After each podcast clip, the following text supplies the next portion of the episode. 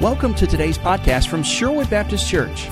For more information on Sherwood or Pastor Michael Catt, visit our website at sherwoodbaptist.net. And now, here's Pastor Michael Catt. Nehemiah chapter 3 is where we're going to be this morning.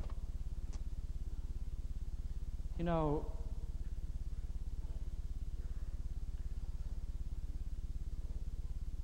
when Moses stood on the mountain and received the Ten Commandments, that had to be a great moment.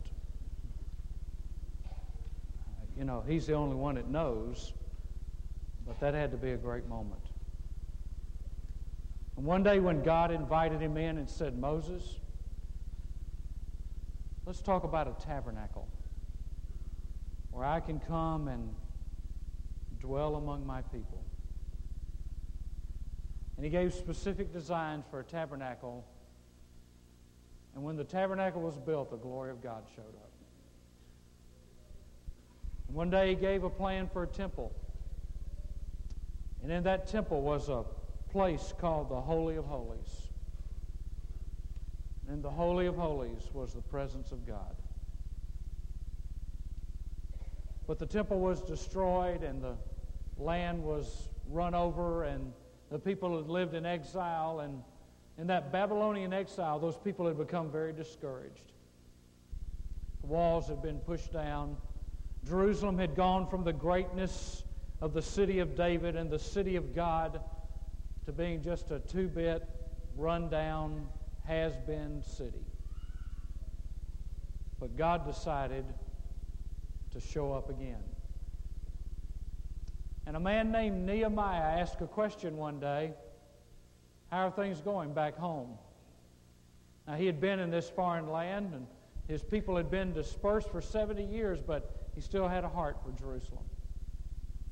He said, Oh, it's a great reproach. The gates are burned and the walls are destroyed. And Nehemiah began to pray, and every great movement of God begins in prayer. God taking his people on their face before his throne to discover what Isaiah discovered Woe is me, for I am a man of unclean lips. And then to say, Lord, here am I, send me. And Nehemiah was sent. He was a messenger from God to a discouraged people to say, you know, it can be better. We don't have to live like this anymore. Our God is a great God. He is great and awesome. And as he explored all the rubble and all the things that were discouraging everybody else, Nehemiah looked around and said, There's an opportunity here. There's an opportunity for God to work. There's an opportunity for God to get in the middle of something. There's an opportunity for a restored city. And he didn't focus on the rubbish and the rubble and the problems. Nehemiah focused on what God had taught him as he had prayed and as he had made that trip, and all the provisions God had provided for him. Most commentators skip over Nehemiah chapter 3. I don't know why. I don't know why commentators sometimes think they know better than God, but God seemed to think Nehemiah chapter 3 was important. And in all the things that he wrote down in the 66 books that he gave us, this is a chapter in one of those books, and we're not going to ignore it because most people want to jump to chapter 4. Nehemiah chapter 3 is a reality check. It is about how you move forward by faith and how you also understand that God wants us to think. He gave us minds, and He wants those minds renewed, and He wants us to think, and He wants our minds saturated with His plan and with His will and with His vision and with His goal for life. And so I want us to look at this passage this morning because Nehemiah has said, Let us arise and build. But there is great distress and there is apathy in the lives of the people. There, there's fear on one hand and, and apathy on the other, and they've tried before and it didn't work. Yeah, yeah, we thought about rebuilding the walls, but you know that, that failed. We were stopped and, and, and something came up and, and we weren't able to do it. And, and so it, it just it just is not a good idea. Nehemiah came to say, there have been times when it may not have been a good idea, but now it's God's idea. And as God's idea, we're going to do this. And we're going to rebuild these walls, and the glory of this city is going to be restored. And, and we're not going to have people mocking us because we're such a weak people, and yet we claim to have such a great God. We're going to show how much we believe in the greatness of our God. We're not going to let fear of our enemies distract us, and we're not going to let the apathy of we've lived with this so long that we've gotten used to it, that we're not going to let that deter us. We're going to pick ourselves up, and by the power of God, we're going to do something different. Now, there's a law of leadership here, and that is that motivation without organization leads to frustration. Motivation without organization leads to frustration. Let's go, let's go. Where are we going? Don't know. But wherever we go, let's run fast. It's a whole lot better to walk slow, going in the right direction, than to run fast and not know where you're going. And Nehemiah is getting the people to be organized. And he's, this is a chapter of names. You, you, ever skip through all those begats, begat, begat, begat, begat, begat? You, you know, you kind of skip through those. You say, well, this is not really important. Well, you're a begat. Somebody begat you because you're important. God recorded some names that we would consider obscure, but God considers very important people. Nehemiah said in chapter 2, verse 17, Let us arise and rebuild. In verse 18, Let us arise. And now we're going to find out who the us is. God has recorded these names of these obscure people. And in Hebrews chapter 6 and verse 10, it tells us, For God is not unjust to forget your work and labor of love, which you have shown toward his name, in that you have ministered to the saints and do minister. Now, this is a pretty simple work plan. In fact, the first key is simplification. If you're going to have things that work, the key is simplification. And this is a real simple work plan. It begins at the sheep gate and it runs counterclockwise, and the work is done around the seven gates, and ultimately it ends up back at the sheep gate. There are eight principles. Number one, simplification. Now, if you notice in verse 1, then Eliashib, the high priest, arose with his brothers, the priest, and built the sheep gate. Verse 3. Now the sons of Hassenaah built the fish gate. They laid its beams and hung its doors with its bolts and bars. Verse 12. And next to him, Shallum, the son of Hallohesh, the official of half the district of Jerusalem, made repairs, he and his daughters. Now, notice what Nehemiah did. He simplified the plan, he organized it by families. The simplest plans are the best plans. You know, am just an old boy raised in the South. You know, you got to make it real simple for me. You know, I, I remember the days when, when I, owned owned a Volkswagen Beetle and I could change the oil and change the spark plugs. Now I have to get the manual out to find out how to raise the hood. I mean, it's too complicated for me. You know, you had empty and full and speed, and that's all you. Now I spend my time looking at the gauges and realize I'm too close to the car in front of me. It, it, things have gotten too complicated. Nehemiah said, "Hey, let's keep this thing simple. You know, it, it doesn't take much. Let's just keep this simple. Let's organize it around families." Secondly, participation. The people came together. In fact, there's almost 100% involvement. If you read this chapter, you'll find the names of 38 individuals and 42 task force organizations. I mean, Nehemiah organized this thing. And it is organized, and the people participated, and they, they had an all hands on deck. Let's all pull together. We all have a project. We can't say it's not my job, or I'm not interested, or that doesn't appeal to my felt needs. Uh, we've got to all get this thing done because it affects all of us. Participation. R.K. Strachan says the expansion of any movement is in direct proportion to its success in mobilizing its total membership in continuous propagation of its beliefs. Well, now, verse 5 tells us there are a couple of duds in the group. There always are. That's why we know these were Baptists. The nobles of Tekoa, verse 5, did not support the work of their masters. Now you had the leaders, the politicians, the priests, a lot of the leadership people, they were supporting it. A lot of the lay people were supporting it. But here were some lazy people. I mean, they just weren't going to support it. notice that God's Word records the shirkers and the workers. God says, okay, you don't want to work? I'll make sure people in Albany, Georgia know about you in 1998. I'll get my point across. I'll get the last word. I'll say something about that. They did not support the work of their masters. Now, they could have not supported it for a number of reasons. Well, you know, we're too good to get our hands dirty. You know, if I'm going to continue to get my nails done every Friday, I just can't do this. You know, the, manual labor is not what I'm gifted at. Neither were the perfume makers, and there are perfume makers listed in this group of workers. God didn't say just those skilled with a saw and those skilled with a hammer. Everybody got involved. They said, well, we're, we're too good to do that. They, there may have been some that said, well, that's not our job. That's, that's not in our job description. You know, we only do what's in our job description. They may have been just unwilling to work under authority. They said, you know, we don't want to do what somebody's asking us to do. We want to live life on our terms. For whatever reason, they were sitting on the premises instead of standing on the promises. And they were just kind of there, hanging around, and God said, Mark them down. We'll be able to point them out later on.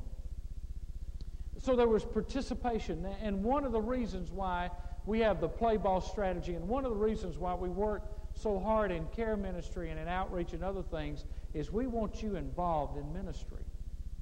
We want you involved in the lives of other people. You say, too many churches especially the larger they get, resemble a football game. You've got 80,000 people in the stands who are in desperate need of exercise, and 22 people on the field who are in desperate need of some rest. And there's too many in the stands and not enough on the field. Our goal is to get people on the field. In fact, if you notice our play ball design, which we did about four years ago, and we go over it every time we do Sherwood Story, if you notice on our field of play, there are no bleachers. Because we don't believe this church is about people being spectators. This church is about participants. You using the gifts that God has given you to His glory. There was participation. Number three, delegation. Now, Nehemiah laid out this work and he delegated it and he divided the labor. Now, I want you to notice something. Effective leaders delegate. There's two reasons why somebody won't delegate. Number one, their ego won't let them do it. Now, I've bet leaders that uh, they got to control everything, and everything's got to be their idea. And they've got to make all the decisions and have all the answers, and everything has to be signed by them, and everything has to go across their desk, and everything has to be. It's, I mean, it's got to come right down to the central person, and only one person has to do it. You know, to his detriment, Jimmy Carter was not a good president because he had to make too many decisions and he had to know too many details to make those decisions rather than trusting somebody else to help him make decisions. Good leaders get people around them they can trust. That's the second reason why people don't delegate. They don't think they can trust people. You see, if you're going to be a great leader, if your business or your interest or whatever it is is going to grow beyond you, then you can't do everything. Jesus said, apart from me, you can do nothing. And I tell you what, apart from other people, you're not going to get much done either. You need other people to help you accomplish the task that God's got for you. And here's what you need you need people around you who have strengths in areas where you have weaknesses, who complement and help you because the body has to work together. And God doesn't need two heads, there's one head to the body, but God doesn't need 12 arms, He just needs two. And he needs the kneecaps to do their job and the feet to do their job. Everybody has a purpose and everybody has a function, and we are to delegate. Now, listen, if you're ever going to be successful as a family or as a person or as a leader, you've got to learn to let some things go. When I served a church, we had a consultant come in and talk to us, and he told us in a meeting, in fact, he told the pastor, he said, the reason this church cannot get beyond this point is because the pastor has to make all the decisions, and he won't let anybody else make a decision. And this church has grown as far as one man can make decisions. Guess what? Some of you, like your business to grow, you're going to have to let some other people make some decisions. You're going to have to trust them. You say, well, they'll mess up. Yeah, and so do you. You're just going to have to, at some point, just say, you know what? I've got to trust that God's going to give me the wisdom to bring the people around me that need to do the job. And if we mess up, we'll clean it up and we'll go on. But you can't do everything. And that's the ego driven man or woman that says, I can do it all. No, you can't. Delegation is a key. Number four, motivation. Five times in this chapter, he uses the phrase, by his own house. John 15 talks about Jesus appointing the disciples. The word appoint there means to strategically place them. There, there was a motivation. They were highly motivated because he had them working where their home was. Hey, if they didn't do their job right, their family was the first to suffer. If they did not build the wall, if they did not do the job the way it should be done, the first people to be overrun, the first people to possibly be killed would be their own children, or their wife, or their moms or dads, or their aunts or uncles. Their own family would be affected. They were motivated. I love what Ron Dunn says a low motive is better than no motive at all. I mean, it doesn't matter what the motive is you know, he motivated them and said, Listen, you care about your family? You bet I care about my family. By the way, do you care about your family? Hello? Well, we better hire some counselors, man. We're in serious trouble. You care about your family? Then don't you think whatever you do, you better make sure you do it right to protect your family? Oh, it doesn't matter if we fix that lock on a door. Nobody's going to break in our house. That's dumb. What do you do? You motivate people to say, you know what? It's your kids that are at stake here. It's your family that's at stake. This is not about somebody else. This is about you. And, and by the way, if you don't do their job and you say, well, I don't care, you know, I got life insurance policies on all of them, so what if they get overrun? I'll just take a, a trip to Cancun. Guess what? Somebody else who cares about their family is going to say, whoa, whoa, whoa, whoa, whoa, wait, wait, wait a minute. You mean you don't care about your family, but I care about mine, and I live right next door to you, and that affects me, and so I'm worried about you. So why don't you get motivated to do something about this? There's motivation. Uh, in the first commencement at Southern Seminary, a hymn was sung that has been sung at every commencement since, and it says this Soldiers of Christ in truth arrayed, a world in ruins needs your aid. I want to ask you if every member of this church was like you, what kind of church would we have?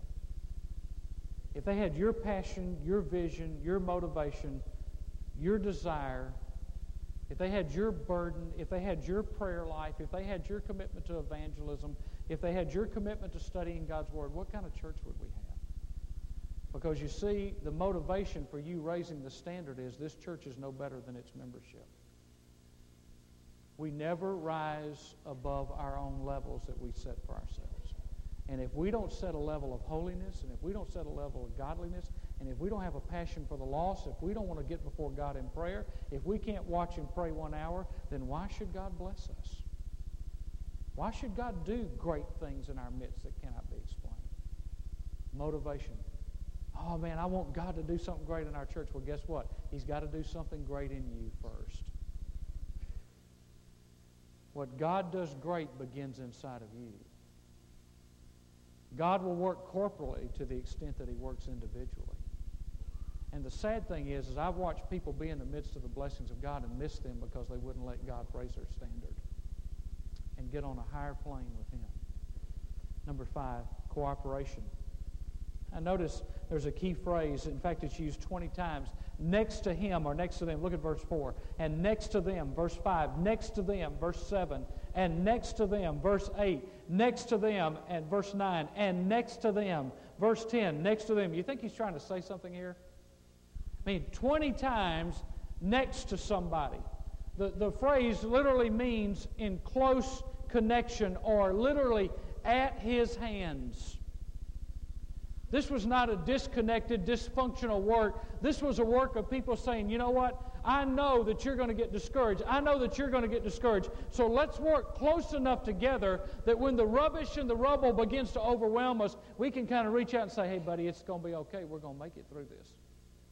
hey, this is going to be all right. God's going to see us through. Hey, you know what? I had a place just like that in my wall, and God gave me the ability to build it.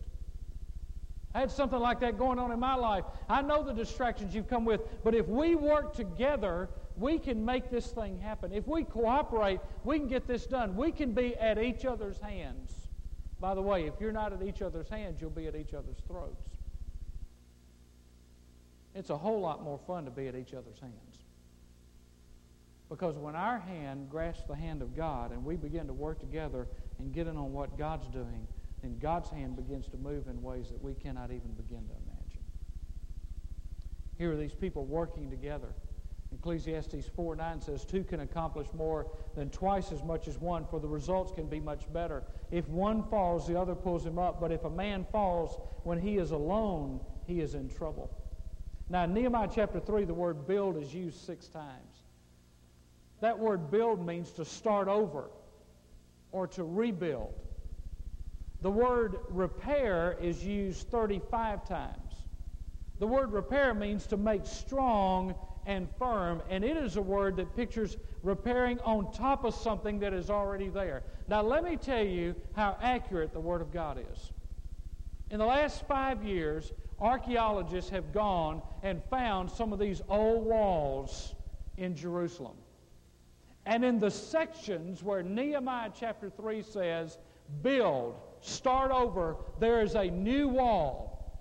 But in the sections where he says repair, when they go to those sections, there is another wall built on top of something that is already there. You tell me God's word's not accurate. Thousands of years later, archaeologists come and find out that God was telling the truth that Nehemiah recorded it accurately. When something new was started, God said, build it. When something old needed to be repaired, God said, build on top of what's already there. Build on top of the foundation. And the ministry of the church is to build new things while maintaining the old foundations. You see, we don't just go out and start new things. We start new things because we're also at the same time remaining faithful to the foundations that God has given us. And if you're not faithful to the foundations, the new things are going to crumble anyway, aren't they? And so they worked together and they cooperated with one another. I heard about two guys moving a refrigerator.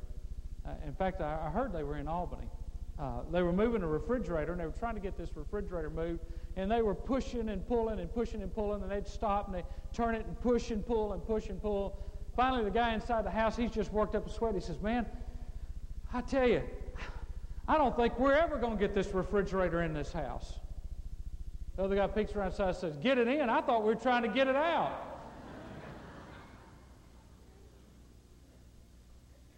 Know what can happen in your family? You know what can happen in your ministry? You know what can happen in your Sunday school class? You know what can happen in a church? You push against each other, or you decide to push together. It moves a lot easier if everybody's pushing together if everybody is, is of one accord. You see, the key to the church in Acts was that they gathered together in one accord. They had all things in common. They worked together to accomplish the goal of evangelizing the world. They were motivated to do that. Now, number six, administration. Verses 17 and 18 gives us a little interesting phrase. It tells about those who made repairs under another person. In other words, there's, there's, a, there's a chain of command here. There are lines of authority here that are laid out for these people. They have to work under somebody, and somebody has to be in charge. I mean, that's the problem with the book of Judges. Every man did what was right in his eyes, and there was no king in Israel and there was chaos. Judges is a book of chaos. Joshua is a book of victory. Why? Because Joshua led the people to great victories and to overcome great obstacles. And in Judges, nobody was in charge, nobody delegated, nobody administrated, nobody organized, and they just kind of floated and floundered, and the enemy overran them. And I tell you, the, the charge that the enemy's making Nehemiah is true. If you're not working with God, even a fox can break down your wall you better make sure you're moving ahead with God.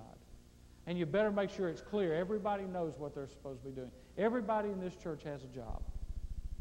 And that job is keyed to the gift that God gave you to minister, to serve, to encourage, to exhort, to teach, to have the gift of mercy, to have the gift of administration. God's gifted you to do things to His glory.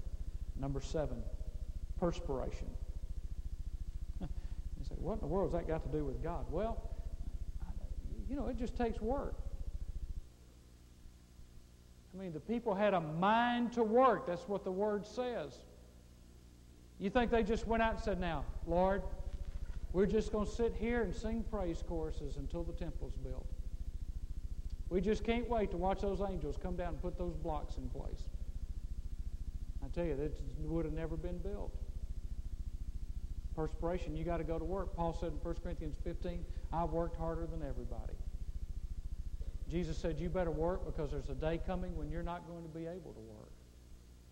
And, folks, whatever we're going to do for God, we better do it now. We better not wait on the people who come behind us. We better not wait on anything else. We better do whatever we're going to do for God. We better do it now because today's the only day we've got. We don't know that we have another day. We don't know that we have another opportunity. Whatever your hand finds to do, do it with all your might, Ecclesiastes 19. Now look back at verse 1. The high priest was building the sheep gate, and notice what he did. He consecrated it. That means he sanctified it. You see, the high priest never considered separating the sacred, the sacred and the secular. With him, everything he did was to the glory of God. By the way, according to the book of Hebrews, we're priests now. And everything we do is supposed to be to the glory of God. You say, well, man, I'm a housewife. Then wash dishes to the glory of God. Change diapers to the glory of God. Whatever your hand finds to do, do it. And do it to the glory of God. You say, well, that doesn't seem spiritual. Then where did we get the idea that spiritual is just what we do at church? Spiritual is you living your life as a life of praise to God, and every opportunity that God gives you, you find a way to be a blessing in and through your life. It's not compartmentalized. What, our Christianity is not limited to our coming into this place on Sundays and Wednesdays. Our Christianity is what we do during the week.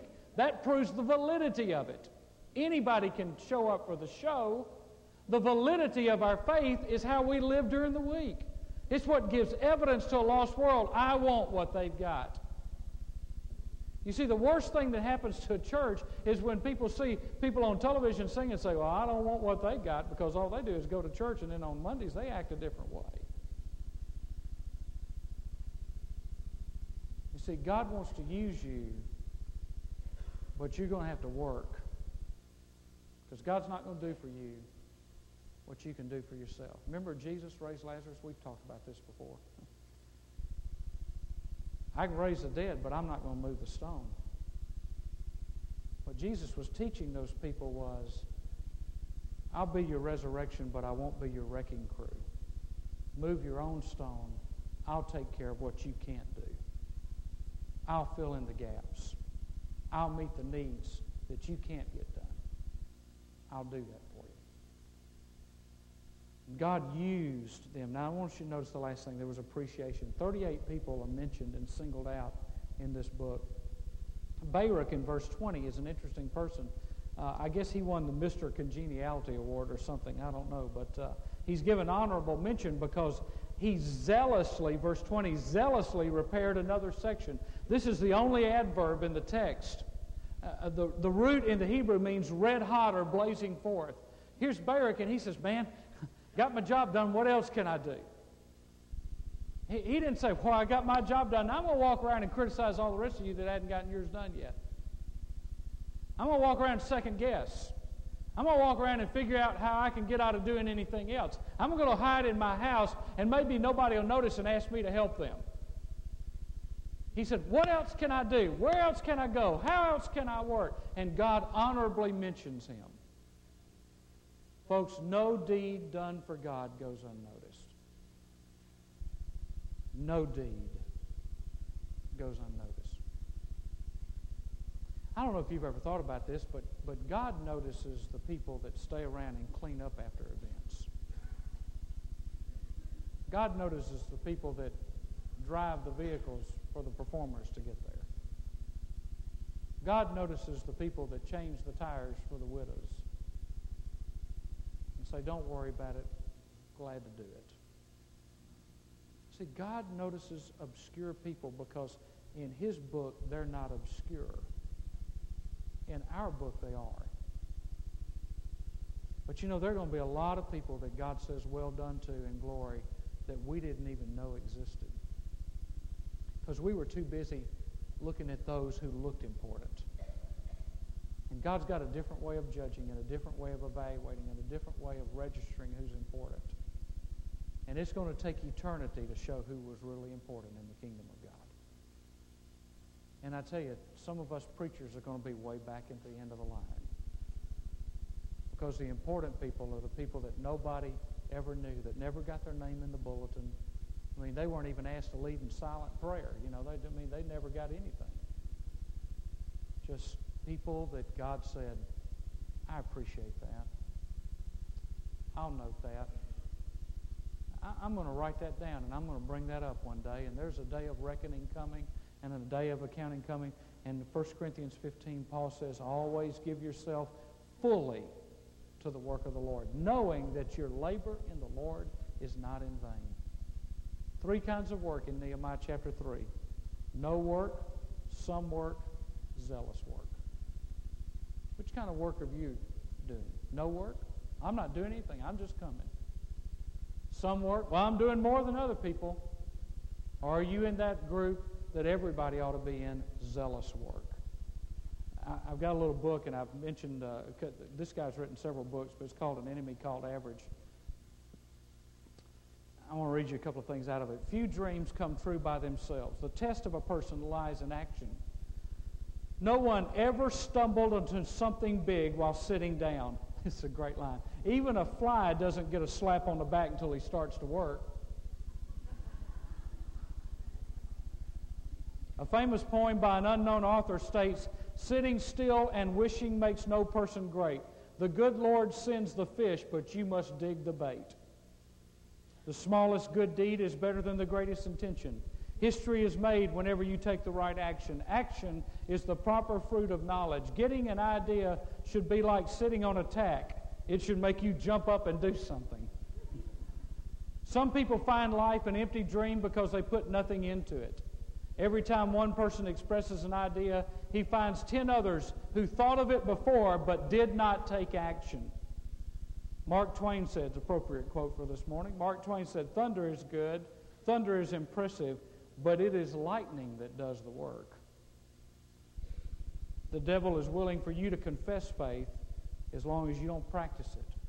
When praying, we must simultaneously be willing to take the action that God directs in the answer to our prayer. The Bible tells us that action gives life to faith, James 2:26. Proverbs 20:11 says even a child is known by his doings. Too many people avoid discovering the secret of success because deep down they suspect the secret may be hard work.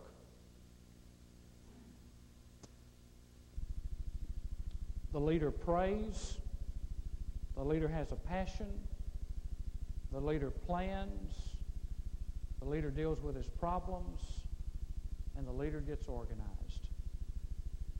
Well, Nehemiah is so practical. It's just a practical book for life. We've been praying, and we've been planning, and there's a passion, and now it's time to get organized.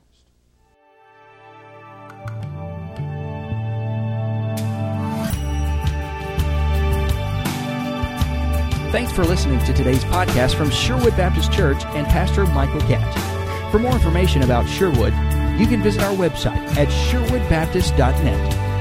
If you live or visit in the Albany area, we invite you to worship with us here at Sherwood. Thanks again for listening, and have a great day.